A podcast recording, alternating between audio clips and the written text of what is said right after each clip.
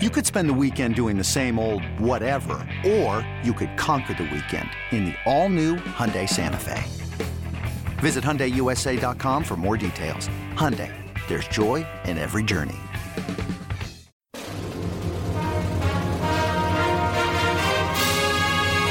Hey, Trojan fans, it's time to get into the huddle with the Peristyle Podcast. The Peristyle Podcast is your weekly ticket to USC football and recruiting news. Don't forget, you can download the podcast 24 7 at our website, peristylepodcast.com.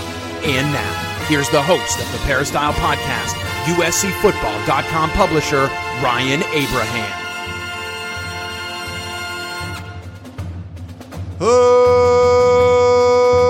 Hello, Trojan fans. Welcome to another edition of the Peristyle Podcast on a Thursday. We got a special edition of the podcast. We got a special guest, former USC Trojan wide receiver Travon Patterson is going to join us in just a minute. We're also going to talk about USC spring football, what's been going on around. And last week we were recording, and uh, Duce Robinson, the five-star tight end from Arizona, was on the verge of making his college decision. He did end up uh, committing to USC, so we're going to talk about that with Chris Trevino. He'll be here in a second. If you have any questions or comments for the show, you can drop us an email podcast at uscfootball.com or you can call or text us at 424 254 9141. You can also follow us over on the Apple Podcasting app or wherever you get your podcast. And if you do have the Apple Podcasting app, leave us a five star review and a rating, and it really does help to grow the show. We did have a new uh, rating over there on the Apple Podcasting uh, app. So this is uh, Joaquin, the Dodgers dude. He says, I'm not going to lie, I was skeptical at first when I came across the show on YouTube. I gave it a chance. And I've loved it since. I currently have my notifications on and listen while I'm at work. Keep up the good work, fellas. Well, thank you for that review. And it does help to grow the show if you have a chance to uh, send us a review over there. But I want to bring in, we got a special guest here, so we'll do a little three shot. Travon Patterson here, they're right there in the middle. Uh, you can follow him on Twitter at Travon Patterson, joining along with uh, Chris Trevino as well. Travon, uh, thanks for coming on, man. How are you doing? I'm doing pretty good. Thanks for having me. Of course. Chris, how are you doing, man? I'm doing good. I'm glad we got some more Long Beach in the house. Former Long Beach Poly great. I currently live in Long Beach, so we're outnumbering you today. For right. sure. Yeah, that's uh, you guys have that Long Beach connection there. Synergy, uh, I feel it. I, I feel it too. I feel it. But Chris has been covering USC uh, for the last six years or so, so they didn't, uh, you know, Travon uh, and Chris didn't really cross path, cross cross paths there. But if you guys recall, big time recruit out of Long Beach Poly High School, uh, class of 2006, played in all the games as a freshman uh, all but UCLA game, I think, is his freshman year, and then uh, redshirted. Um, was it redshirt sophomore year, and then 2008 you were in 11 more games at USC, um, and then end up transferring over to Colorado and play there in uh, 2010 for your senior season. Uh, got a tryout with the, the Chargers, a little Canadian football stuff, but uh, long uh, football there career, Travon. But we appreciate you coming on, and uh, we're going to talk about some of that stuff uh, from USC career. But uh, welcome in. What's been going on? How are you doing? I'm doing pretty good. Um, just I got some new going on for myself now. I just got involved in real estate. Uh, okay. I joined the team here at Nationwide Real Estate. Uh, partner with the CEO Daryl Owens. Um, he actually um, discovered uh, Nationwide Real Estate. He was one of the top realtors before he discovered Nationwide Real Estate in the country. Um, so you know, I have that going on now, and I just want to connect back with my SC family, SC community, and let them know what I have going on nowadays. That's cool. Now, are you still like how involved are you in the, the football world? Are you still doing anything in you know, football related? Well, I've been training. I have a few nephews that I've been training. Um, I have a nephew named Jaden Coley. He's going to high school next year. I have another nephew named Zion Anderson he's still what seventh grade. He'll be touching high school in the next two years. Um, they're one of the top players in, their classes. Uh, so you guys will be looking out for them soon. I'm pretty sure SC will definitely be reaching out to them soon because they're they're that good. Um, they play receiver as well. So nice. All right, and then uh, just stuff with Long Beach Poly. Chris is over there all the time. So Chris, I don't, how, how often you're at Long Beach? I live up the road from there, so I'm like right off Atlantic. So it's a nice little drive. Yeah. No, I'm most definitely connected with S, uh, with Long Beach Poly as well. You know, I speak to the coaches often. Um, more involved. I'm trying to get more involved now in terms of you know trying to get Poly back to its dominance. Um, they had a great year last year, just like SC. So I think that uh, it's it's an exciting year for Poly football and um, USC football as well. So I'm excited about it all. So Chris is one of our recruiting guru guys around the site, and uh, I just want to kind of go back to your the recruiting process for you. This is like height of the Pete Carroll era. You're you're you're looking through. You know the team had won like 34 games in a row. Uh, Long right. Beach Poly, some studs coming out of there that end up at USC. Like, what was the recruiting process uh, for you back then when making your decision to go to USC? Um, it was exciting, man. Um, I was just blessed to be in that position. Um, to even have SC uh, interested in me at the time. Uh, you know, we was one of the top programs in the country at the time. Uh, just losing the national championship to Texas the year before, but it was exciting, man. And just being able to have Pete Carroll come in and uh, have interest in me was exciting as well. I know at that time I was interested in SC and Oregon at the time, um, and it was just you know SC was the dream school of mine, so it was a no brainer for me to go to SC at the time, and um, I'm happy I made the decision as well. There was a you had a teammate, right? Was it Austin? Uh, who was the? Austin. Yeah. he went over to UCLA. Yeah. He ended up going to UCLA, right? Yeah. Right. Did you yeah. try to get him to go to SC, or what was the? They, I think they were recruiting him too, right? Yeah, they were recruiting him as well. I tried, but I mean, he had other he had other uh, uh, things he wanted to do in terms of you know getting on the field right away, and uh, he did that at UCLA. Yeah, well, I think you got the upper hand overall, so that was good. Uh, uh, nice. Yeah. Well, it's good. It's good that you're still involved with uh, with Long Beach Poly. That's there were so many guys coming out. I know at one point Long Beach Poly had like the most uh, alumni that have played in the NFL. Uh, right. I think that's still true to today. Is that still true? Yeah. Um, mm-hmm. Being involved there, but it's good. It, it, some of the traditional powers we've seen shift a little bit. You've seen just you know come and go, but Poly was always one of those schools that you just wanted to get guys out of all the time and Right. We haven't seen it, you know, like the Juju Smith Schusters and guys more recently, but haven't seen as many, I guess, lately. But hopefully they can, you know, the Jackrabbits get that tradition going again. Oh no, most definitely. I think we have the talent returning back to the Funk House. Um, we have a few, few recruits there now. We had the Robinsons. Uh, we had Dylan Williams, who's both actually committed to SC at the time. I think they decommitted. Not sure why, but um, I actually we actually getting the, the, athletes back now. I mean, it's it's tough because of the private school and the, the way that things are going now. It's hard to compete with them and what they offer to the kids and the families. But I think that uh, as a public school, uh, we're still on one of the top schools here in the country. And um, like I said, I got we got myself coming back. I believe DeSean Jackson is trying to come back and get involved. Oh, okay. Um, yeah, so we you know we had the alumni. We still come back out. We still talk to the kids. We try to give advice um, you know, steer them in the right direction. You know, just you know, just be there for their support because they're definitely gonna need us at this time. So I think Poly is back on the map, and um, I just want everybody to know that. What was there overlap with you and DeSean Jackson? What year? I forget what year he was. DeSean graduated in 05, so he was a year before I was. You okay? Year before you. I.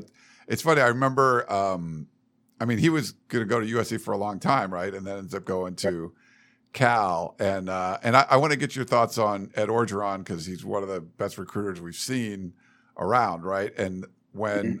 I was down at the, I think it was the Senior Bowl in like Mobile, Alabama, when Ed Orgeron had like been fired from Ole Miss, and DeSean Jackson's family walks by, and they were like just gushing over Orgeron, you know, like it would have been like he was the kid, the guy that recruited DeSean Jackson the most, and he didn't end up going to USC. It's just he still had that effect on people. So I wanted to kind of get your thoughts on kind of the guys recruiting like that and uh, what they bring to the table. Well, Coach O, man, you know he has a ton of energy. Um, when I first entered to SC, my freshman year, I think Coach O had left, but he came back uh, with Coach Kiffin at the end, so I was able to uh, experience him at that time. But he has a ton of energy, man. I mean, it's hard not to to uh, believe in things that he's saying. Uh, you know, just buy into his system. Uh, he holds you accountable, and he just makes things fun too, man. So I loved his energy, and I'm pretty sure everyone else loved his energy as well. So I understand why uh, DeSean and his family was uh, definitely attracted to him. Yeah, what he had to offer. Uh, Adrian Hobbs in the chat says "Funk House, baby." So nice. there we go, Adrian. Yeah. Chris, what are you seeing from Long Beach Poly now? Is it I mean, are, are you seeing more, you know, Power Five guys coming through there, and more guys USC will be recruiting? Absolutely. I mean, the the talent pipeline felt like it had been turned off for something, but now they've turned it back on. You have those those local kids starting to flow into uh, 1600 Atlantic Avenue again, and you know, as as Travon mentioned, with the Trinity schools like Bosco and Mater Dei, and they have made it difficult. And then more, the Moore League had a new rule where it made it difficult for kids that would normally be going to Poly to go there. They were just kind of it, it had to do with your where you were living in the district and where you go. So that kind of uh, shifted things around for the for the kids that kids that were enrolling in Poly, but definitely getting a lot more Power Five guys. You know, uh, Dylan Williams, as you mentioned, the Austins.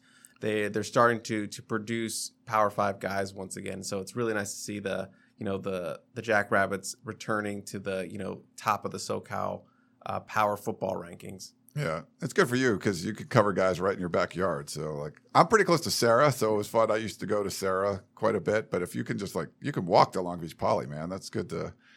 That's good for your job. You don't have to drive all over the place. Like, oh, let's drive out to like Corona or something to see a kid. Like, ah, just go to Poly right down the street. I don't know about walk, but definitely take one of those bird scooters. You know, I could scoot down there. nice. Uh, we're with uh, former USC. Let me put up his uh, Twitter handle again. Travon Patterson. Follow him on Twitter at Travon Patterson. Doing real estate now. So if you guys have, any, you have real estate needs in that area, make sure you, uh, you reach out to him. And uh, yeah, for there and uh, you know, help them out a little bit. Um, I want to your time at SC. Uh, you know, what are, is there a couple games or a couple plays or just a couple like of your best memories kind of coming from your time around USC? Um, my experience, I had a lot of fun at SC, man. Uh, made a lot of connections. Um, it was just fun, just being able to be under Coach Carroll, man, and understand his philosophy. Um, I learned a lot from him. Um, you know, I played more so my freshman year. Um, I had the opportunity to be one of the top three receivers my sophomore year before I broke my toe.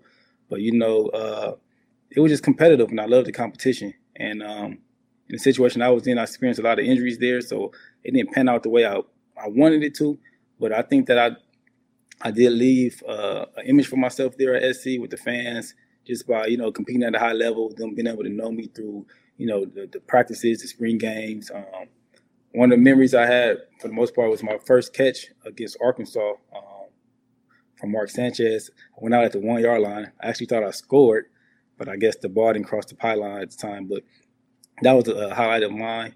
Um, but from there, you know, I just you know I just enjoyed my time there. That was uh was that the Coliseum game or was that the one at Arkansas? It was the one at Arkansas. Okay, yeah. Well, you guys put like a million points against them two years in a row, so it was kind of Arkansas just got absolutely. They got boat raced, right? Before they played against uh, Matt Leinart and them in 05, and then uh, we played them. That's I was at home, and then the, the following year we played them in Arkansas. Yeah. yeah. Mark Sanchez. You still keep in touch with uh, Mark? I mean, it's great to see his success out there. I haven't spoke to Mark anytime soon, but uh, I, am definitely following him and seeing what he's doing. I see he's uh, covering college football now, so I'm excited for that. I'm happy for him. Yeah, you see them around like golf tournaments or anything around. Do you do much stuff with the Trojan football alumni and some of those events that they do? I haven't, but I'm looking forward to getting back involved. Um, I was actually working. I was a probation officer um, now I'm transitioning over to the real estate side. So oh. now that I have my schedule open, I'm just more so looking to get more involved within the Trojan community and attending different events. Yeah, you got to do those networking things. A lot of fun golf tournaments. I don't know if you're a golfer, but uh, I tried a few times. I wasn't too good at it, but you know, with practice, I'll get better. Yeah, there's uh, there's there's it's fun. Some former players like really get into it and they really want to play, and then other guys are just absolutely garbage and they're terrible. But it's fun, right. to, go see, it's fun to go see some of the guys out there. Um, you know, the Shaun Cody's and uh, they, you know, there's they're fun out on the tournament scene and everything. So, um, but the team now, I don't know. Uh, you know, for seven eight years they were you know not that pretty mediocre at best, and then uh, you know last you know whatever hiring Lincoln Riley in uh, November of 2021, things just you know everything changed, and I don't know how much you were following the team then or, or opposed to now, but it's kind of you know get your thoughts on uh, where you know where Trojan football was and kind of where it's going right now. I was definitely following them before then. I mean, before we are now. Uh, like I said, I was always a SC fan since I was about seven years old. So I'm still following them, even though you know the things weren't going as planned. And um, I think we're back to you know the prominence, man. Uh, I think we're back to you know the, the era when we was winning national championships. It was tough to to watch them as we took that hit from the sanctions and, and taking them to L's, but I think we regroup now, and um, it's exciting to just be, you know, committed to uh, to excellence again. I mean, they're doing a great job. Riley came in, turned the program around in just one year, and uh, actually getting a, you know a lot of recruits to come back to the come back to SC and getting a transfer portal, and one of the top top recruits in the transfer portal. So it's definitely exciting to see them back. Do you kind of follow along on Twitter a lot, or where, where do you sort of follow along? Besides USCFootball.com, obviously, because that's I'm sure that's where you go all the time. Right. But yeah, right. I, yeah, USCFootball.com. I follow there. more, I do more so on Instagram as well. Oh yeah, there's some some stuff. I follow the USC athletics page, so I get updated a lot on what's going on. The, Are you a TikTok guy? Well, not, no, I'm not. All right. Chris is doing our TikTok page, uh, so okay. you know, he's been. Uh, get some some some views on there. Some big videos, Chris. Trying, trying yeah. to do it. I, I, have to tune in. Yeah, you have All to right. check it out. Um, yeah, and you're going to go to the spring game. Is that your plan? Uh, yeah, next, I plan to go to the spring game on the 15th. Yes. That's cool. Yeah, so it should, it should be a lot of former players and stuff there. I think last year there was a good amount of buzz and what was mm-hmm. it, Chris? Like thirty thousand people or something came something last like year. Yeah, uh, it was pretty good. Now that you know team wins 11 games. You got a Heisman Trophy winner coming back. I, am thinking there's going to be a lot of dudes, people looking for like autographs from Caleb Williams and stuff like that. So, right. Um, yeah, it's funny. You almost forget about the Heisman because there's, you know, 11 wins is great. Didn't win the conference, uh, didn't win your bowl game, but there's sort of like this stamp of approval, you know, when you win a major award like the Heisman Trophy, you know, it just right. it sort of like changes things. I don't know. I mean, um, no more Heisman's like by the time that you, that you were around there. But I mean, just that fresh off of just a couple seasons ago having a Heisman Trophy winner, or the season before yeah. you were there, it, it must kind of legitimize the program a little bit. No, it definitely does. It brings that excitement back. It shows us that we're doing something right. Um, shows that we're headed in the right direction. Um, you got to just be able to rebound off that Heisman year and just repeat what you did from the year before and improve. So I think that uh, this year I, I, expect us to do better than we did last year, and actually enter into the college playoffs. Yeah. Um, we had a question. Let me pull this up for you. Uh, this is from Midwest Trojan. I will. He was in chat, so thanks for putting a question for Travon. He said, "If you could make one change with USC football, what would you like to see?" Right now, I mean that's a tough question, man, because I think that uh, the change was bringing in Lincoln Riley, and um, he's he changed the program immediately right away. Uh, it's tough, man. I, honestly, I like what they're doing right now. So I can't really say I would like to change anything. I, probably the defense. Man. I mean, I think the defense gave up a lot last year. Uh, we can improve on that on that part, but I think we're doing a great job. And I know it's, it's, it's bigger than just the defensive coordinator and things like that. So the players got to buy in too. But I think we can just make more stops. I think that we'd be better off. You played for obviously a legendary head coach in Pete Carroll. Um, you know, USC in 2021 is four and eight, and they hire a proven head coach, and you're instantly an 11 win team and a, you win a Heisman. Um, it's different now because you can rebuild programs easier through the transfer portal or just faster, I guess. But right. what, and I, I was preaching the Trevon for, for years. I was just like, hey, USC's in this mediocre place because you just haven't, you don't have an alpha head coach. You need someone that's just a, a dog. He's just going to be, he's going to run the program and he's going to do it right. And you're going to instantly win. All those decisions from behind the scenes, like how, how important is it in college football just to have a really good head coach that gets it and does all the right things? Probably a lot of stuff that we don't see as media and fans outside the program, but every day behind the scenes, they're doing all these things that are building you up in the offseason to make it so you can win games in the fall.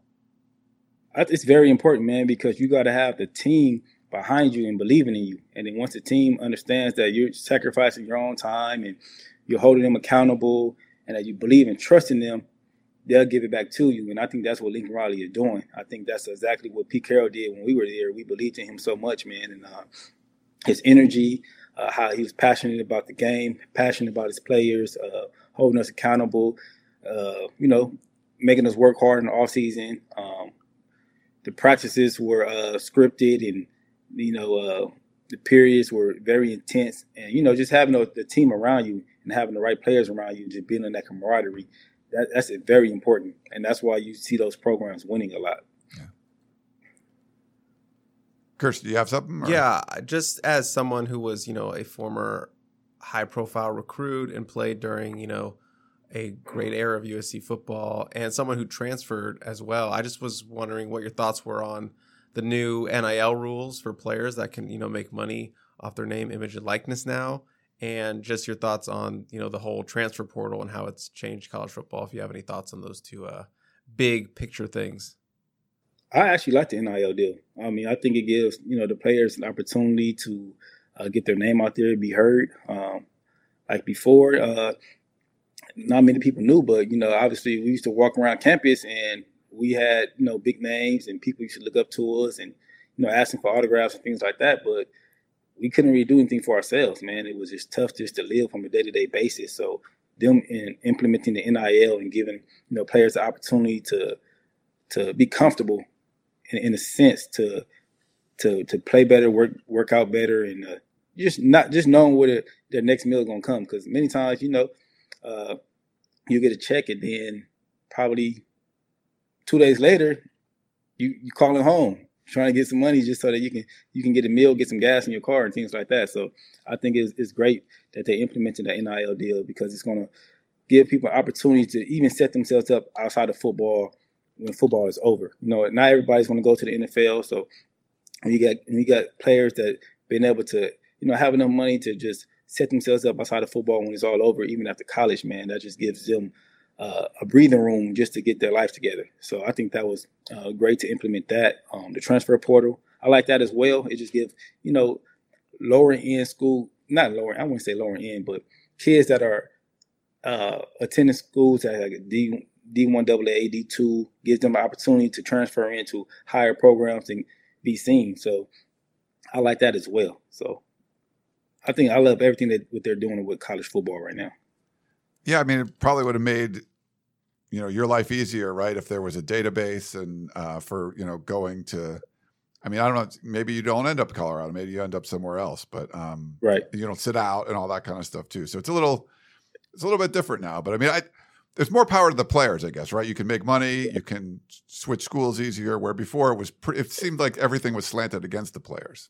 Right. I mean, it can get tricky too, because I mean, sometimes you know uh, you can get lost in the portal as well. So yeah. you got to just be cautious about what you're trying to do. Um, you know, just have a, a, a, good team around you.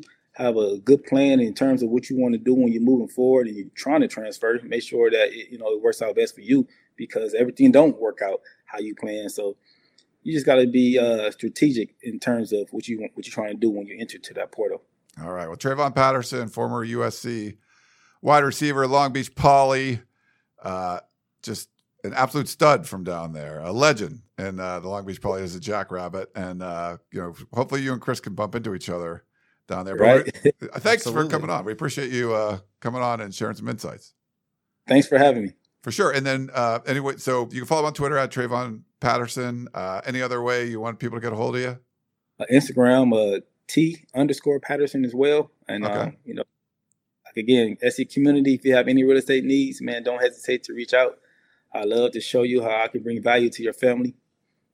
Very cool. All right. Well, Travon, thanks for coming on. We'll uh, we'll talk to you soon. All right. Thank you. Fight on. All right. Take care. Ah, great to hear uh, from Travon. That was cool stuff. Um, appreciate him coming on. Yeah, you'd you'd never crossed paths, huh? With uh, no, can't say can't say that I have, but I hope I do now. Down in the uh, 1600 Atlantic Avenue. Not, yeah. Um, well, that's good. I mean, you want to see more dudes from SC coming on. Uh, you know, coming from like schools like that where you just you're used to that, right? You knew where these guys were coming from, and um, you know, what they brought to the table. We just haven't seen what was the last poly guy that was at SC? Like there was a do you remember? Uh, was it since you've covered the team? Has there been anybody?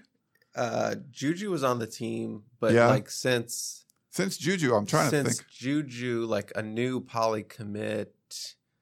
I feel like I'm blanking on someone, but I don't think so. I really don't think so. I mean, Matt Corral was at Oh, uh, yeah? Poly, but you know, obviously he did not go to to USC. I, I don't I don't think he was committed when he was at Poly. There was Jake Garcia was at Poly for Yeah, a brief time. that's true. Wasn't committed though. No, you know, obviously they were involved in Daylen Austin. Dylan Williams, the former USC commit. Uh, Ashari Crosswell. I know they had offered him, but he did not end up going. Went to ASU. So off the top of my head, I don't think there's been a Iman Marshall. Obviously, Jack Jones. Jack Jones might have been the last one that I. Oh yeah, okay. He might have been like the the overlap for me when I just got there. So Jack Jones might be the technicality, but outside of that, I cannot remember anyone else. Yeah, it's not it's not a lot. Um, yeah, someone in the chat, uh, Vince in the chat, the chat said Jack Jones. Uh, but it'd be good to see that coming back. I mean, if you're like early Pete Carroll era, like they started building a lot of dudes from from Poly, and you you know what was you know the Marcedes Lewis coming out of there. Like there was a huge you know Darnell Bing, um, a whole bunch of dudes that were like big time recruits coming out of there. Hershel Dennis. They had the, the Poly Five, and four of them end up going to SC back in the day. So yeah, we've we've had Darnell Bing on the show. We've had some Jackrabbits uh, as guests, so that's good. Uh, but yeah, we're, well, friend of the, we're friend of the Jackrabbits. yeah, I mean that's your hood. You know, you gotta. I wish Miracosta could get some more dudes, but Sure. not really. Um, Sure. not really that. In an ideal world for Ryan. I would just go. I'll cover more high school if I go to. Uh, if I can just go to Miracosta. Um, well, we got to get some. We, you know, I, I guess it's not really. Uh, let me find where the thing oh, you're gonna is. do the breaking news. Yeah, boo, boo, boo, boo. Uh, there's this dude, Duce Robinson, five star tight end. You know, USC called him a wide receiver too, but uh, yeah, out of uh, Phoenix, Arizona, Pinnacle. Pinnacle High School, going to USC, probably unless he goes and plays baseball. Um, but Chris, wanted to kind of get your thoughts on. Uh, we talked about a little bit last week, and then the announcement happened. You guys did a, a composite two star recruits podcast, and, and sort of gave some scenarios about him committing, uh, and then you know within hours he did. So you didn't you didn't delay your show or anything because I think that was been bad luck before. Uh, but yeah, give you know give us some thoughts on uh, Duce committing. And just a quick plug, we did drop a new composite two star recruits this morning, almost four hours. And a big part of that is because we had our first guest, Shotgun Spratling. He came on the show and we spent an hour just talking about Duce Robinson and baseball and that potential next step for Duce and what that looks like. Now, Lincoln Riley, you know, talked about in on Saturday. He was asked, obviously asked a lot about Duce Robinson. Now that he's signed, he can talk about him and this long recruitment, three and a half years. But I feel like it still has to go a little bit longer. Now, Lincoln Riley was very confident that Duce Robinson was going to play football for USC next year. And whether that means he's going to sign a professional contract with an MLB team, let's say he's drafted in the fourth round, he'll sign with them, play football, and then in his off time from football will try to play minor league baseball, kind of like what Russell Wilson did back when he was at NC State and then later Wisconsin. So that's one path. And the other path, if he doesn't sign, you know, he doesn't like the money that's being offered, you know, drafted outside of the 10 rounds or something, you know, he can play both USC baseball and USC football, which would obviously be a big boost for the baseball team. But Shotgun breaks all of that down. It's a very interesting dynamic. You know, he is listed as a tight end by all major recruiting services, six foot six, 230, 30, 34 pounds, 30, 240 pounds, but listed as a wide receiver by Lincoln Riley in that little graphic they put out. And Lincoln Riley went out and said, you know, I don't really see him as a tight end. And which is fair. Duce Robinson is a unique body type, a rare athlete that, you know, probably is better than any position you can put him in. You can't put him in a box as a tight end or wide receiver. He's just a guy who you can move all around the field, find those matchups. He's a mismatch in the slot. He's a terror on the outside. Maybe you can even put him in the backfield a little, whatever. He's that good of an athlete. He played Wildcat quarterback at Pinnacle, led the team with 1,400 yards, I think like 16 touchdowns, something like that. Just an all around athlete. Obviously, a potential high draft pick for Major League Baseball. He's just a real big weapon that USC's offense did not have physically. Six foot six. You know, you got six foot four Ja'Kobi Lane coming in. Walker Lyons, he mentioned as well when he gets here in 2024. USC has gotten bigger in their pass catching room, whether that's a tight end, wide receiver, whatever. They are bigger, and that was something they really wanted wanted to attack with this high school class, and that was something that Lincoln Riley mentioned. You know, they got a lot of speed in that room. They've added a lot of quote unquote juice in that room. Zachariah Branch, Makai Lemon, Raleek Brown, fast guys. Now they've got some size to go with those quicker guys. Now it's just a better combination of guys they can throw out there, really stress a defense. You know, we have this super guy, fast guy in the slot. Oh, we have a six foot six guy on the other side. So it's a lot of stress on the defense, and that's always what you want to look for with an offense and keep tinkering, keep adding. You know, I think we'll see more wrinkles now that Duce is there. Now that they have more of an H back kind of body with Carson Tabaracci at that position now, they can do a lot more. And Lincoln's going to probably expand the offense from what we've seen last year. Another weapon for Caleb Williams. This is a huge addition. And again, the composite two star recruits, we talk about it for like two hours, uh, Dude just Robinson, about that potential and what it means for just getting bigger on the front in terms of run blocking, having a six foot six guy who can who can you know power block out there. So go listen to that.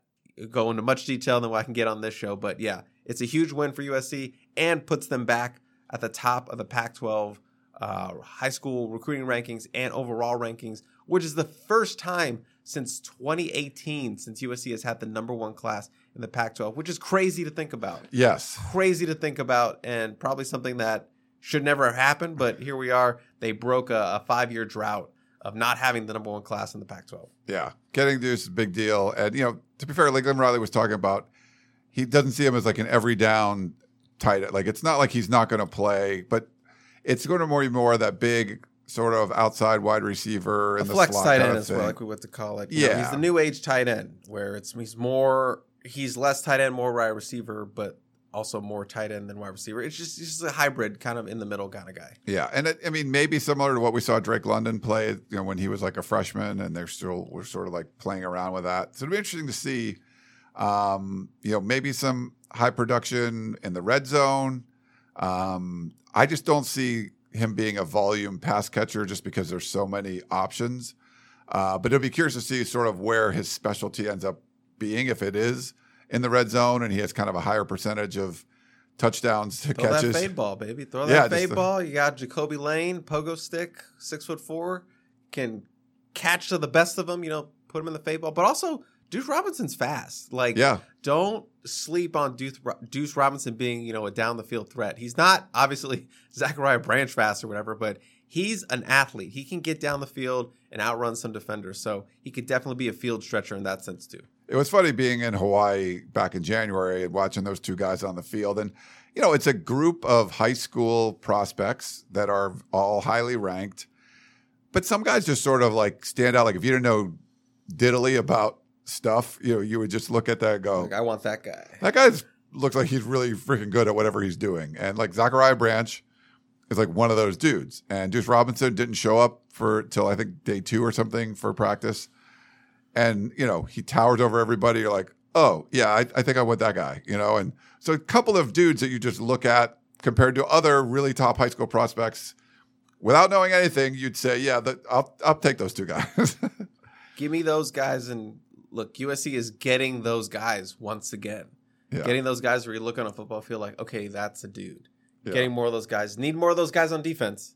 Let's be honest. But oh yes, they're still they're still building that. You know, they got one. Anthony Lucas. You look at him like, I want that guy. Tackett Curtis. You, you, look at that guy like, I want that guy. Braylon Shelby. When he comes here in the summer, you look at that guy like six foot six off the edge. Yeah, I want that. I think guy. I think so he'd be good. They're yeah. getting more of those guys. They still need more on the uh, defensive side of the ball for sure. Um, speak, keep it with the tight ends this week in practice. So there, USC is going to practice a little bit later. We're recording this live. Uh, it is what is it? Are uh, we live? We're live. Oh my god! Thursday afternoon, and in a couple hours they'll start practice. I guess it's, right now it's uh, one thirty-five or whatever. Yeah. We, oh, we, how many? Do we have hundred degenerates I yet? A degenerate count. Uh, we're like eighty-three degenerates. Okay. Um, so not bad, but uh, yeah, coming up hopefully you guys are enjoying uh, the the live show if you're watching us live. But yeah, we'll be at practice a little bit later today. But on Tuesday, we got to hear from uh, Zach Hanson, who is the tight ends coach. Uh, Lincoln Riley talked about Carson Tabaracci a little bit more. The tight end depth has sort of been a topic almost every time we hear from Lincoln Riley. And, you know, we heard from Lincoln Riley on Saturday talking about Duce Robinson. Um, also, Zach Hanson talked about, you know, Duce Robinson and recruiting him and uh, how he makes the team better and all of that. So, tight end talk has been a sort of a big thing the last couple weeks around USC, Chris. Right. And this is interesting for me as a former tight end. Played that in youth league. Let's go. Shout out to 88, my number. But if you listen to the Family Feud podcast, RIP, love that podcast. I literally like bought every ounce of tight end stock every year. Every offseason, I would buy tight end stock. And I probably what put 2000 metaphorical dollars into that. I'm down big, Ryan. I'm down bad in terms of the stock that I bought in the tight end group and how it's depreciated terribly. But now I feel like I'm at a point where I can start to get my metaphorical money back in the tight end group because yes, they're thin, but I like the direction that it's going, you know, with Lake McRee being a guy who can contribute. Obviously, Duce Robinson is a guy who we just talked about. Jude Wolfe is going to come back healthy, presumably, but you got Carson Tabaracci as the H-back who could do a lot of things. Good athlete, running back, catch out of the backfield, block, and then Cade Eldridge, who is a sleepy, a sleepy, a sleeper pick for a guy who can come in and hey, let's see what this guy can do. Played at a small school in Washington, so maybe the competition level's not right there, but who knows? We've seen guys come in and be like, hey, this guy's going to play right away. Maybe Cade is in that position, especially for a position group that doesn't have a lot of depth right now. Walker Lyons coming in 2024. Tight end group on the upswing, I would say. But Carson Tabaracci is one of the guys we talked to on Tuesday. Got to talk with him. He's just very grateful to be back on the field. He went through a back surgery last offseason, which we, we didn't know what the injury was. And Lincoln Riley kind of said, you know, he had that back surgery, which it's obviously a scary injury. You know, it's something that back anytime you hear back surgery, it's a little worrisome. So, you know, don't put too much on him. Still learning the offense. Played linebacker last year. I can't even say played linebacker because he was injured all year. He was like, man, I, I just want to be on the field and I just want to contribute in any way possible. You know, he's not going to catch 100 balls next year, but if he can catch like 15 and be a contributor, I think that's what he really wants to do. You know, get his feet wet with his team and just be back out on the field, which he is in uh, spring you know, he's gotten some praise from the coaches. Tabo, you know, he's making some plays. He can do a lot of cool things with that position and that athleticism he brings from from Utah. He's just very excited to be back on the field. Yeah. I want to give a shout out um, in the chat to uh, John Okay. Walker. He said it's 5:35 a.m. Tokyo time. Whoa. Can't, can't miss. He said can miss, but I think he means can't miss tunnel vision. So Oh my goodness. I love the international. International. Yeah, international degenerates. I love that. That's great. Uh, I've got the Masters on, watching a little bit of that too. So, um, yeah, so good tight end talk there. We also heard last week we heard from Kiel McDonald, uh, the running backs coach, but this week we had uh, Darwin Barlow and Austin Jones, a um, couple of veteran, you know, both transfer uh, running backs, but the running back room looks a lot different. I mean, you got Raleek Brown who's doing more slot work now. Uh, but you get, you know, Marshawn Lloyd coming in the transfer um, from South Carolina. You got a couple stud freshmen in there, including like Marion Peterson, who looks like a looks like a dude, six foot two or whatever he is, a big guy.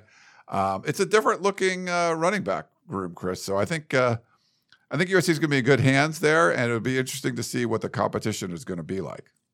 Running back room is just a giant mystery to me, but not in a bad way. I just like don't know what there's a lot of talent in there. There are a lot of veterans in there, a lot of young guys in there, a lot of dynamic ability in there. You know, Raleek playing more of a slot, so kind of in between those two. But even if Raleek is just a full time wide receiver next year, not saying he is, but I'm saying if he is moving over there for for his main role in 2023, that's still five really good running backs in that room without Raleek, with the two freshmen, Darwin, and then the two lead guys who we presume is go- presume is going to be fighting for that starting job, and Marshawn Lloyd and Austin Jones, just a lot deeper, and it's a big question mark for me in terms of I don't know what it's going to look like. And again, not a bad thing. It's not like they have depth issues or talent issues. They can have like if you told me any of those guys were going to be the starter, I'd be like, okay, they must have had a really good spring or really good fall and they balled out. I think freshmen can play early at a running back. We know this. So a lot of competition. I think a lot of people are pegging Marshawn Lloyd to be the number one guy. I'm still in on Austin Jones. That's just me for right now. Uh, remember, don't forget how he played during that stretch of games after Travis Dye went out. I know it did not end on the best note, but there was a three game stretch where he was a guy. He was a grown man running out there, and I have not forgotten that. So Austin Jones is still my pick to be the number one back, but I respect that Marshawn Lloyd, a DeMatha alum, is uh, a guy who is very much competing for that role and could be the number one guy by the time we uh the season one the week one game rolls week zero excuse me rolls Yeah. around. Uh, Mohammed's in there in the chat. And he says he's from Dubai, Oh United. Emirates. That's pretty cool, man. We got people all over the globe checking out. I need one Australian person. If there's someone from Australia Hey, watching, down under. yeah, And Mohammed said he's a USC fan, so that's it's very the cool. next day in those countries, right? Uh, yes, I believe so. I believe it's Definitely in Australia. I know it's like it's already like Saturday in Australia or something stupid, No. something crazy like. that. we also there was also talk in the chat about um, who you're going to root for when USC plays Maryland and like their fans. We've already We've gone over this we've stuff. Like, gone over this, and the answer is Maryland. No, I'm just joking. yeah, I'm a journalist above all, yes, and I will cover the game to the best of my abilities. Might I wear Maryland underwear under my clothes? Possibly. but who are you to judge me wearing that? That just may be the day of the underwear in my rotation. You don't know that. yeah, I will be a a journalist first above a football fan, and I will cover the team app- applicably as to the best of my abilities. yeah, But if it's a college park, all bets are off. yeah. When the not- game is in Maryland, all bets are off. And we, might do a, press- and we said we might do a bar takeover in College Park. we could do that. but we're looking too far ahead. We don't know the schedule. We don't know. we don't know any of that. when we're going to College Park, Maryland. We don't know. no cheering in the press box. We're not. We don't have rooting interests. Well, I'm on the Uh, field, so That's right. I I'm don't, on you can't cheer down there either. You're not supposed I don't know. cheer. I don't. I don't know. About, they, they don't You're say nothing about wearing Maryland underwear. They don't say anything about that. True, so. but if you're wearing like a, a photo vest, you're not supposed to be uh, cheering for anybody. Uh, that's just one of our jobs as journalists. But you know, I only cheer we, for a good game. we cover USC. Uh, it's you know honestly just in our best interest when USC does well. That's great. Uh, it helps all of it. So, and you know, I started the site because I was a huge USC fan. But then once it becomes your job and becomes now you're a journalist in this, then you have to be objective. If we're covering a recruit, you know, USC could get in trouble if one of us is trying to talk them into, you know, going to USC. Like that's not our job. We're not supposed to be part of the process. We're just reporting on everything. So just I know there was some discord in there, so I wanted to uh, talk about that a little bit. Another guy, Cooper Lovelace, one of my dudes, uh, he spoke to the media for the first time, I believe, as a Trojan on Tuesday. Did you get a, you got in on him a little bit, Chris? Just at the end. Just at the end. yeah, he's so like the personality is so good. Well, I requested him, and I knew you. You interviewed him. Interviewed him during the recruiting process. Yeah. very well spoken, very personable. Just a great on-camera interview, and I wasn't worried about uh, him being shy in front of the camera. He he's No. like that, and he fits LA well. And I know he's having a good time. You know, he comes from you know Kansas. You know, didn't play Yeah. that much football growing up, and then you know played his final year of high school, went to JUCO, and his life's changed. You know, coming to USC and being in California and doing all that. So very appreciative of the journey he's on. Will he contribute this year? That's a question. He's, he's obviously a, a, a good looking guy, six foot five, 320 pounds. That's a big offensive lineman.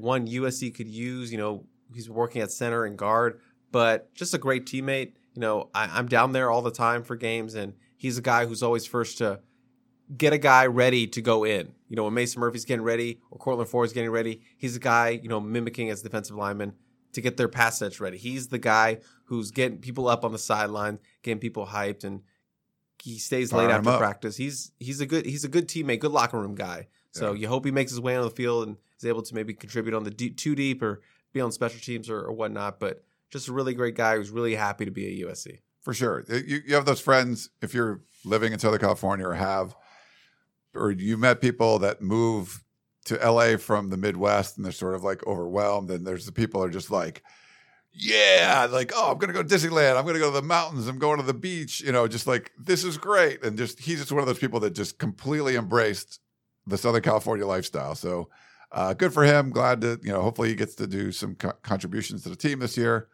Um, speaking of contributions and former players, uh, we got to see some big names out of practice on Tuesday. So Norm Chow, I saw him walking in. So I stopped and said hello. Uh, but you know, I covered him. I mean, I covered him when he was at SC, but also he uh, when I was covering Fresno State, like on the side um, for the Bark Board, and he was the Hawaii head coach. So I was at like uh, Mountain West Media Days in Vegas and got to talk to him back then. And then I spoke at some quarterback club in uh, right here in Redondo Beach, actually. And uh, Norm was there, so he's been a part of that for a while. So he lives in Manhattan Beach, so I kind of see him around. But it was good to kind of you know bump into him. He was going to the Dodger game later on.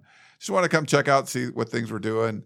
And then Amon-Ra St. Brown uh, was at practice early on, and then and Uchenna Nwosu was was there as well. Uh, Detroit Lions and uh, Seattle uh, Seahawks. But yeah, Uchenna was good. You know, local dude uh, down the street, Narbonne High School good to see him. Um, Is Norm Chow just like universally beloved by USC fans? Is he in that?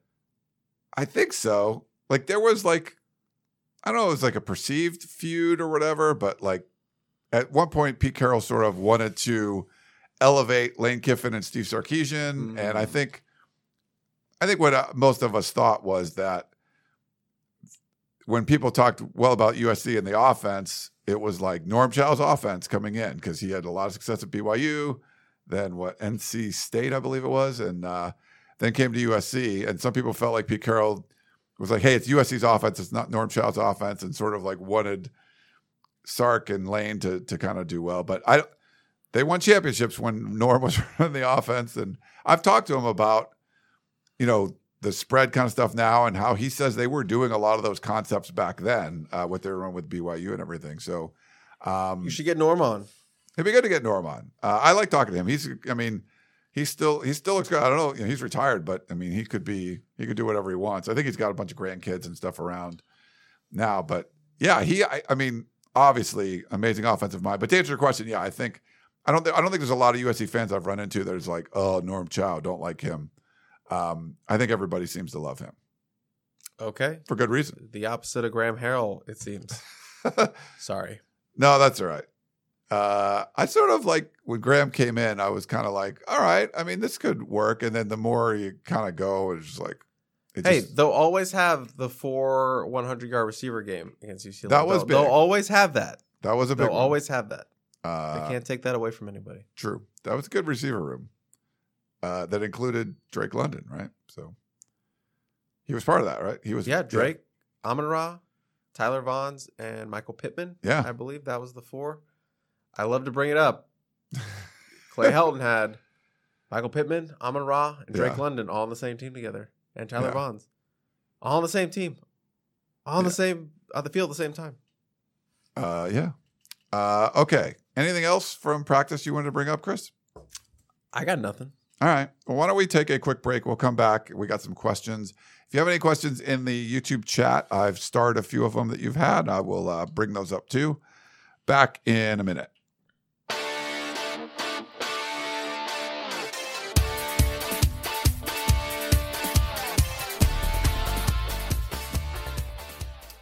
eBay Motors is here for the ride. Remember when you first saw the potential? And then through some elbow grease, fresh installs, and a whole lot of love, you transformed 100,000 miles and a body full of rust into a drive that's all your own. Look to your left, look to your right. It's official. No one's got a ride like this. There's nothing else that sounds like, feels like, or looks like the set of wheels in your garage. With over 122 million parts, you can make sure your number one ride or die stays running smoothly. So there's no limit to how far you can take it.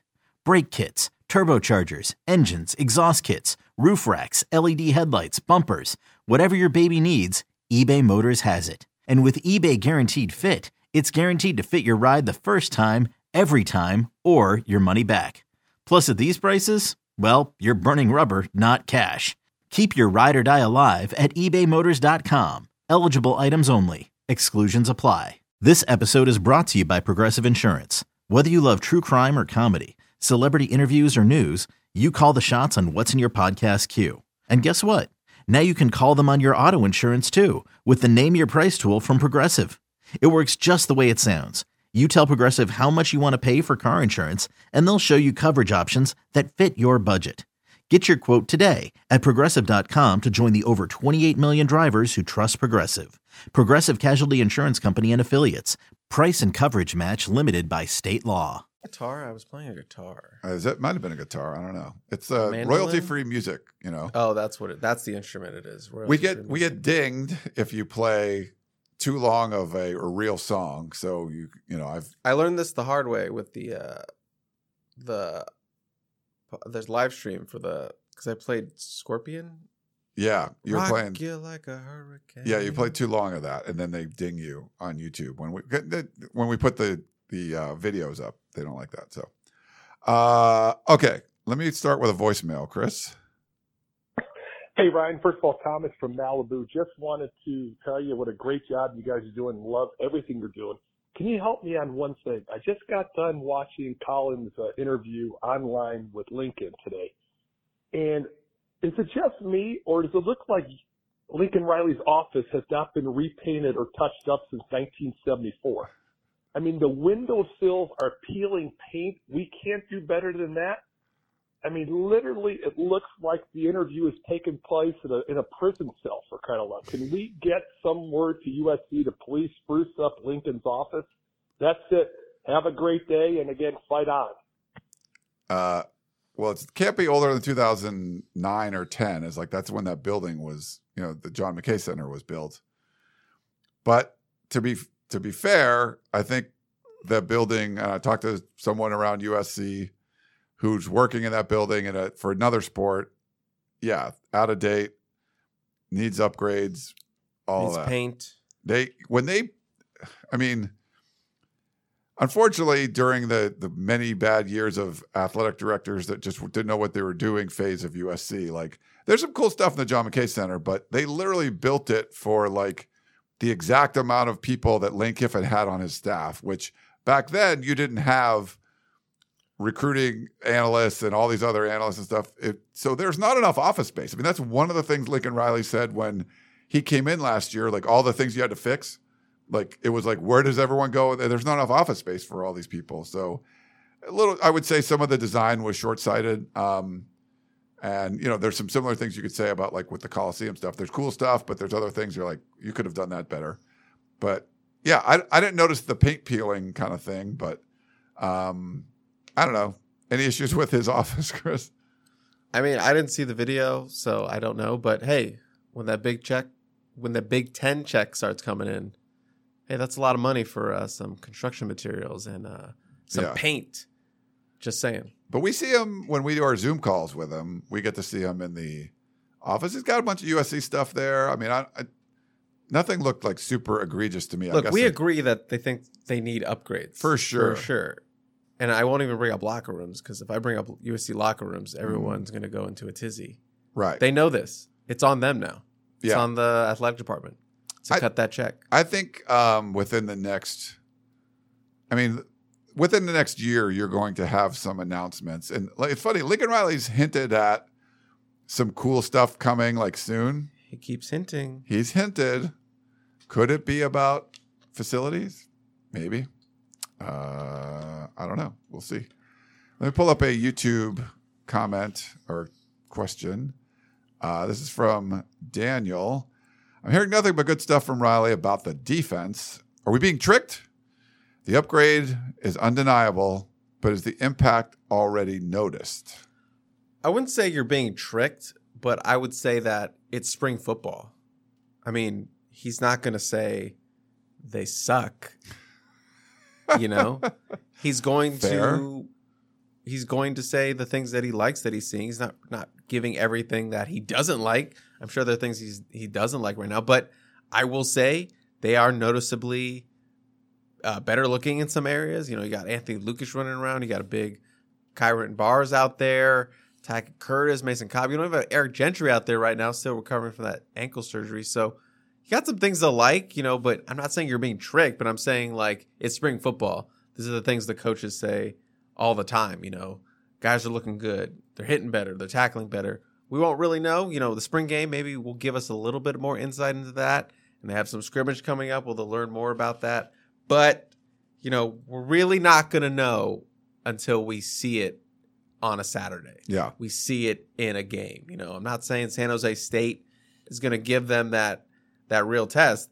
They're they're not. So, but we can see some some improvements in those games, and you won't really get to know until uh, a Saturday. Yeah, I, mean, I think if you were going to talk about, I, I think I'm more optimistic on the defense than most. and sure. You're just listening to what Lincoln Riley has to say. You're listening to what players and coaches are saying, and you can buy it or you don't. And if if you find out that they're going to have a hundredth ranked defense or something again in major statistical categories, I'll say, nope, I was wrong. I bought in that you know keeping the staff the same was good and the upgrades were enough and the focus on the defense and year two in the system and all that kind of stuff. I'm taking, you know, I, I'm believing what Lincoln Riley is saying about all that stuff. And I know some fans are kind of skeptical and they're not really. Uh, but yeah. Uh, But you're more willing to to listen to what Riley has to say than say a Clay Helton. right. I be, like because I'm believing what he's saying because he's said Lincoln Riley. things and they came true and they were and you saw it. You know, like oh, that makes sense. Uh, he's not saying things. You're at USC and you can have a lot of success, right? Like you could win the Pac 12 in 2017 and still look at the season and go, wow, that was lucky here. Or, but against this team that was good, they didn't look good at all. And if Clay Helton says we're standing pat because we won the Pac 12 in 2017, it's sort of like, well, but you also got blown out in this game. And then you, there's reason to be skeptical. Like, I'm not, as of now, there's no reason for me to be skeptical of what Lincoln Riley is saying because he's been right on all this stuff. So, um, Yeah, He's he's, not- earned the right for you Yeah. to to listen to what he says. Okay, we'll we'll we'll agree with this. Maybe we won't outright, you know, call it out, but we're willing to to to let that uh let let wait and see the result instead of like just crying about it. Right. For Yeah. for yelling, you know, this is gonna be miserable. I mean, there's still people doing that for sure. You know, Grinch is still number one on everyone's hate board right now, but you know, we we have to go through the season. You have to go through the season and the off season and see where it lands. You know, they'll they'll make some more moves in the transfer portal, specifically most likely on defense, where you know by the by the end of that portal window, you might be feeling a lot better about the defense. Yeah, and I, I think he's earned the benefit of the doubt. And people can be skeptical, and that's fine. And I think you're if you're a USC football fan, you're used to just being skeptical and seeing the skies falling for most things. And you would have been right for many many years. But it's just one of those things where if you had like a favorite restaurant and you have a favorite waiter and you go in. And everything he's recommended for you for the last few months has been spot on. Try the special today; it's been great. Blah blah blah. And then you know, for you just to not believe him one day, like, well, why? He's earned it, that trust. Like maybe he was going to be wrong sometimes, but he's given you enough, you know, specials that you're like, okay, I'm going to trust what he's telling me. And for the most part, you're probably going to be right. So I think Lincoln Riley's earned that trust there. So if he's telling you, hey, man, the defense is going to be a bunch better, uh, I would believe it until it doesn't happen. And you can say, nope, you should have fired Grinch or whatever you want to do. I know off off off topic, but I know people are like making the Chris is tired again joke because I'm rubbing my eye, but there's legitimately something in my eye Oh. bugging me. Sorry, man. I already know that there's people saying that, but I just want to stand for the record. The other times, yes, because I'm tired, but this time it's because there's something in my eye. Do we have an eye wash station here? I should I should call a- HR. like I probably a, need like that. A, like in a chemistry building. No, yeah, like, yeah, you need that We did sometimes. the- I think even in like workplaces, a lot of times you need it. Uh, Coach B says, "What's up, my dudes? Uh, any chance of a crossover episode with the Victory Podcast? Would love to see a joint episode with Keely, Cody, and Dion." Coach B. Shout out to Coach B. Asks a lot of questions for the composite two star. Yes. So shout out to Coach B, and probably not because they they think there is a um, um, and when I say they, I mean USC, USC. compliance thinks there we are a trash recruiting site Or something. Those are my words. Keely would love to come on. I think Cody and Dion they would all do that. Um, but yeah, there's probably a USC roadblock there, uh, which if we wanted to f- fight, it, you know, Keely's been there a little over a year now. Um, yeah, Just a headache. it's a, it's like a headache. Like It's you don't like it. it's like a battle. Do you really want to fight this battle? We could I could go in and fight the battle and and prove to them why that's Yeah, stupid. Ryan, get in there. Yeah, but you know, there's there's other fish to fry. But yeah, that'd be great. Uh, obviously, we love it's great. Got saw Keely Tuesday. Um, you know, we're still uh, you know, Happy birthday. yeah, she just, had, her a birthday. this week. Happy, birthday, to Keely. Keely. Uh, yeah, and congrats, Cody Kessler got married recently too. So uh, that's pretty cool. Um, we got a question from Tuscan Raider too. Love me Star Wars. Uh, thoughts on the move to the Big Ten? I think most Trojans see it as bittersweet, but should be fun. Fight on, Tuscan Raider. Um, I don't like know if- throwback question. yeah, I don't know if it's bittersweet. Uh, No, it's definitely bittersweet for some. you think it's a, it is? You're losing the tradition of the Pac-12. Yeah. it's a dumpster fire right now, but still, tradition is what makes you know college football. College football is what Yes. makes it different from the NFL. True. And I think that's where the bitterness is coming from. Just like leaving that for a new thing. When Maryland left for the ACC, it was better. Or left the ACC, it was bittersweet because like my whole life, Maryland's been the ACC. You know these rivalries, Duke, UNC, blah blah blah, Virginia, was all that. But needed to make the move for us. Needed to do that breakup for us so we can grow. So yeah, the money helps. So. Yeah, I think it's going to be great for football. It, I, but we still don't know how it's all going to look. Right. And the college football landscape is just changing. This media rights deal that's dragging on, we talked about in the podcast of champions earlier today. All that stuff's going to impact how things go. So I'm really curious to see uh, how it all pans out. Um, but I think a lot of USC fans are, you know, in favor. But it there's still a lot of details left, and the, depending how the details fall, like it could be a little worse than you thought, or maybe it's a little better than you thought too. So, uh, but the way college football is changing, like to not be able to be in the same uh, neighborhood as as your peers, that you know Alabama's and Ohio States, you need to be in that neighborhood if you want to compete for championships. So I don't know if USC had any choice there. Uh, our buddy Manfred, uh, Money bags. Give me the cha-ching. he did. Give oh, me the cha-ching. Do I have that? Or is Yeah, it- you got it. Nice. Thanks, Manford. Um, Wait, what did he do? he donated four Oh. ninety nine. So thanks. Well, It's not a show we usually get donations from, but you know, Manford's around. He's throwing money around. I love it. But he says, uh, "Who is Sarah Trevino or Trevino? And is she related to my boy 10K, who's soon to be 20K?" Uh, she. So when speaking of copyright, um, Tunnel Vision, when we first created the show and Keely and everything was on, uh, we used Foreigner's uh, Double Vision song uh, as like a theme song, and it was, I believe, I forget who, but anyway, yeah. So it was like to the tune of Double Vision, but then that, or so our theme song for the show, but then that would get dinged, and we couldn't use it. So Sarah Trevino uh, got, I think it was her master's at USC, um, the girlfriend of a poster on the Peristyle actually that we got connected with and she composed our new Tunnel Vision intro song. So we thank her for doing that. So it is a original piece of music that was composed for our show, and now we don't get dinged for copyright infringement. But she is not related to Chris. Just to be clear, you're saying there is a Peristyle men- member who is dating a cilantro girl. I Also, it goes by the last name Trevino. Is I- that what you're saying? I assume she's a cilantro girl. Yeah, Wow. yeah. The USCFootball.com metaverse is uh, is fascinating, filled with a lot of cilantro. Yeah. Thanks, uh, Manfred, for uh, the donation. We appreciate that. Uh, Cameron in the chat says, uh, Who has the most pressure in 2023? Lincoln Riley, Alex Grinch, or the USC roster? Alex Grinch. Duh. Yeah. Uh, all the pressure's on him. It's not on the roster.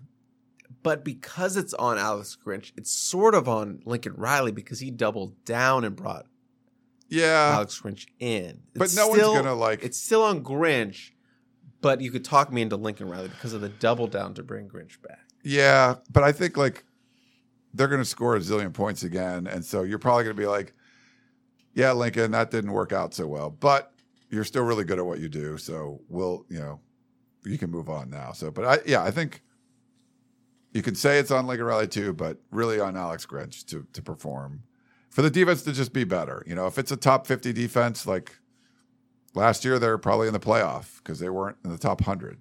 Um, so that's kind of where they are. Thanks uh, for that one. We got an email from Nelson. Hey guys, is the next Heisman winner from USC currently on the roster or committed to USC? Currently on the roster or committed to USC. So I think not like either or. I think will the next Heisman winner be in the next four or five years? I or guess. Like, playing at a different school. yeah, but yeah. So if they're on the roster now or a current commit. Um, Uh, well, I'm gonna say no to the current commit because it's only one commit, and it's uh, or uh, at least in 2024, it's Yeah. Joey Olsen. So I'm throwing out 2024, and Dylan Raiola is not committed to USC. Okay. In terms of this current class, you know, your your Zachariah Branch is like a a Heisman caliber kind of guy if it all pans out, and then Malachi Nelson obviously are on the current roster. I would say yes. I'm gonna say yes too. it would it would be on the roster right now. Yeah. Uh, Lincoln Riley has a proven track record of whoever's his quarterback is going to be in contention. Um, you got guys like Raleek Brown and Zachariah Branch, that you know, some dudes that could just blow up and be, you know, Reggie Bush type of guys. Not not you know direct comparison, but like someone that would be in the Heisman talk because they're so dynamic of a player, or Caleb Williams wins again, or like Malachi Nelson or Miller Moss or whoever wins, there ends up being USC. Whoever's USC's quarterback has a good shot of winning the trophy. So I'll say, yeah, I think they'll win. That basically say you think they're going to win one in the next three or you know three years or so. Um, and I think I think they can. So I'll say I'll say yes. Uh, let's do. This is let's see, Surfer Boy.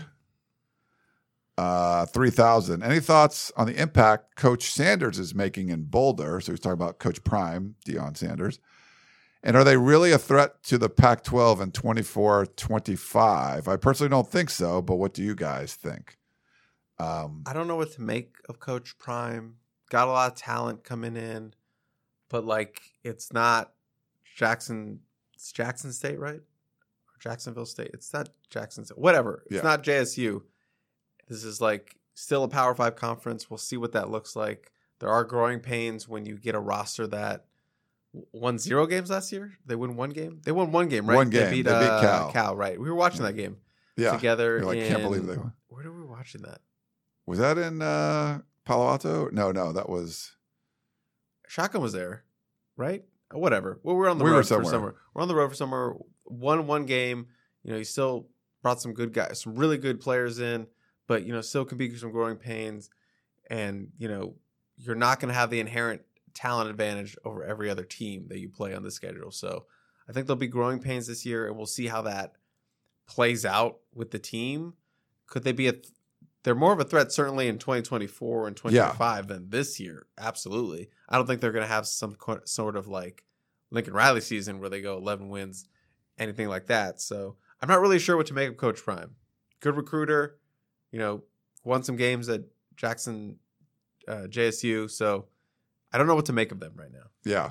Um, no, I think I think they're going to have success. I think it's going to be a little harder because they could get like discarded group of five, power five players at a lower division. Um, but he's proven he can bring in talent, and so it's just it's just harder to really out talent like a sort of weaker league. Um, you can get talent like similar to the rest of the league, but I don't know if he's going to be able to like out out talent the what's remaining in the Pac-12. Uh, but he's also proven to be a good coach. I mean, he's done really good things. So USC will be gone. I think by the time if if Colorado's good, USC will be gone. USC will be gone by then.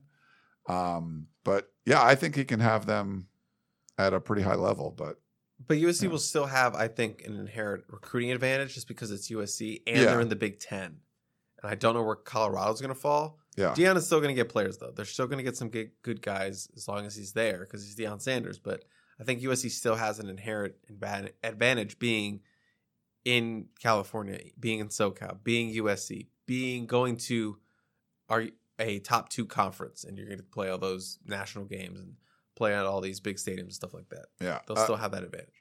Ronnie Gonzalez in the chat doesn't is a little upset with you, Chris. Uh, the degenerate saying that the degenerate talk is insulting, not funny. Um, we're just making jokes. It's not a. Uh, we we love the fact that people are in there. It's more of a shot at us than you guys to say that. Why would why would these people want to watch what we're doing in the middle of the day on a Thursday? It's it's more of self deprecating humor, in my opinion, than saying that yeah you're watching it, you're a degenerate. We're just basically saying our audience would you, know, you have to be a degenerate because why would you want to watch us because we're we're no good. I think that's more of the joke. uh, If that was if that's correct, Chris. Yeah, and I'm going to leave it there before I say something really mean. uh, another cilantro boy. I think uh, we got a Ronnie Gonzalez there. So That's Uh, true. I don't open fire on my own. we got one last one, and then we'll let you guys go. Oscar uh, Huerta. Uh, cilantro boy. Yeah. Uh, who's your? Uh, I think he means your breakout players on the offensive side of the ball and the defensive side of the ball. He says uh, breaker out. I'm gonna assume I think that breakout off- players. Offense, it's got to be someone who was on the roster last year and not like a true freshman. Yeah. So we'll go. Uh, it's really hard to pick Raesjon Davis just because the linebacker room is so stacked right now. Yep. But he would be a good one. I think we could also go with uh, Zion Branch is a really good one, even though it's kind of cheating because he didn't play last year, but he was on the team. Zion Branch has been my breakout player every time anyone has asked me, so Yeah. I have to go Zion Branch. And then offense, you know, that's also kind of interesting. I think I, I really just want to go Carson Tabaracci or Lake McRee. I know Duce Okay. Robinson is there, obviously, but, you know, Lake, once I think he gets the chemistry down, can be a good weapon for this thing. I know Duce is Duce, yes, but I think Lake can still find a role and be be, be more productive than he was last year. I'm going to go two transfers. I'm going to say Marshawn Lloyd at running back. And I'm going to say Kyon Barrs uh, in the middle of that defensive line. Uh, a couple of transfers, a couple of veterans, been around college football for a while. I think they'll both be breakout players. I mean, they both weren't on the roster last year, but it doesn't matter. Make make your own rules, Well, th- so you were saying you were only picking people that were on the roster last Right. year. and Um, you were doing I'm just guys saying, you weren't on the roster last year. yeah, he could. I mean, he doesn't say live by your own rules, Ryan. he didn't. live by your He didn't rules. say anything about being on He the didn't. roster. He didn't. It's an open interpretation. But if I'll go with your rules, uh, I'm going to do no, don't go by my rules. Brendan stick Rice. to your stick gonna your guns. Brendan Rice. Uh, I think he's going to have a big year. And I'll go Jacobe Covington. Okay, I like I like those. You like those? Following your rules. You Uh, ready to do our screen grab? Yeah. Oh, what should our screen grab be today? So I just got new prescription sunglasses for the first time. Okay. The first time getting sunglasses. So I want Ryan to have the happiest Hold on. disposition look of his life. I would be happy. Do you want me to put on some sunglasses? Sure, you can put on some sunglasses. Okay, I have some. We're like the Blues Brothers. I just want you to have the happiest sunglasses look of all time, and I'm not going to be having it. All right. I think that works. I think that works. Yeah. I'm gonna I'm gonna keep these on because now I it's can marvel- see. marvelous for the uh, podcast audience, and we're just posing for the YouTube uh, screenshot. I think I, I like that little tradition now. We pose for the screenshot. Look, screenshot. you when I first started this show, you told me you could think of something to say at the end of every show. right. And I never did it because everything I came up with sounded lame. Like would I do would I just say the same thing? Would I say something different every time? At the end of Yeah. all- my podcast with Composite, we just do the little sound bite from Def Leppard sucks from the the uh, crap. What's what's the show? Joe Dirt. Here, now that we're doing it live against my will. Def Leppard sucks. Yes. Now that we're doing this live, and I'm sick and tired of you using the the absolute worst looking shot of me for screen grabs that you put on Twitter, I decided to take matters into my own hands. Yes. And we'll do a pose one every time so they're different every time. And it's just a little tradition as we move through this live show. It's just having a little bit of control of the craziness that is live show. Yeah, it is pretty crazy. All right, well that'll wrap things up. You know what I forgot? Oh my gosh, because we Oh had Trayvon gosh. Patterson on. You're right. Trader Joe's, our sponsor. My apologies. I was save it to the end. What's the best? Save the best for last. Uh, yeah, big fan of Trader Joe's. I was out in the desert this weekend, Chris, uh, checking out um, a place out there. I had some friends from college. We got, we posed in my house 25 years ago. We reposed again, but what I had to do, I had to stock up a bunch of snacks.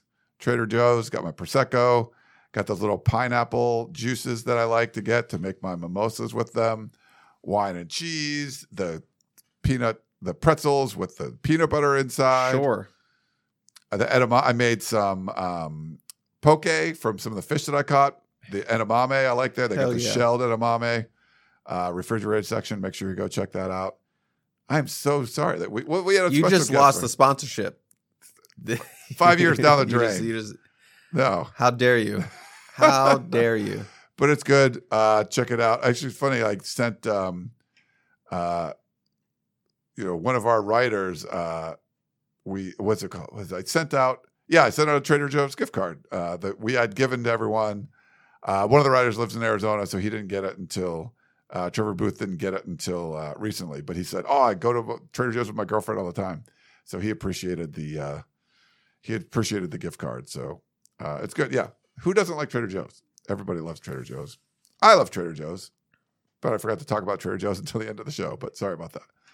Um, all right, well, that's gonna wrap things up for Chris Trevino. I am Ryan Abraham. Hope you guys enjoyed the show, and we will talk to you next time. You may have noticed that shopping at Trader Joe's is unlike shopping at other markets. People ask us all the time how we manage to have such unique, interesting, and delicious products at such great everyday prices. This is Dan Bane of Trader Joe's. The answer is simple. It's all in the way we do business.